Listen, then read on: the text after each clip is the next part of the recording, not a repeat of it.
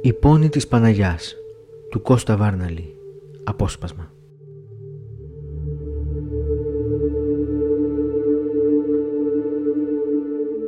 Πού να σε κρύψω γιώκα μου Να μη σε φτάνουν οι κακοί Σε ποιο νησί του ωκεανού Σε ποιαν κορφήν ερημική.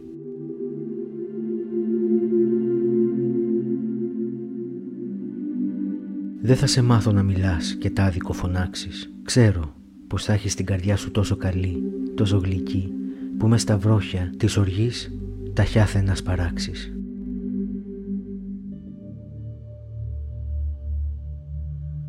Σύ θα έχεις μάτια γαλανά, θα έχεις κορμάκι τρυφερό, θα σε φυλάω από ματιά κακή και από κακόν καιρό, από το πρώτο ξάφνιασμα της ξυπνημένης νιώτης.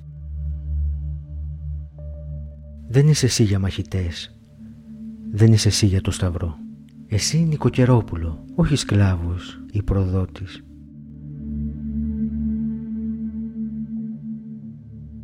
Τη νύχτα θα σηκώνομαι και αγάλια θα νυχοπατώ. Να σκύβω την ανάσα σου να κώ, πουλάκι μου ζεστό. Να σου τιμάζω στη φωτιά, γάλα και χαμομήλι. Κι ύστερα από το παράθυρο με καρδιοχτύπη θα κοιτώ που θα πηγαίνει στο σχολείο με πλάκα και κοντήλι.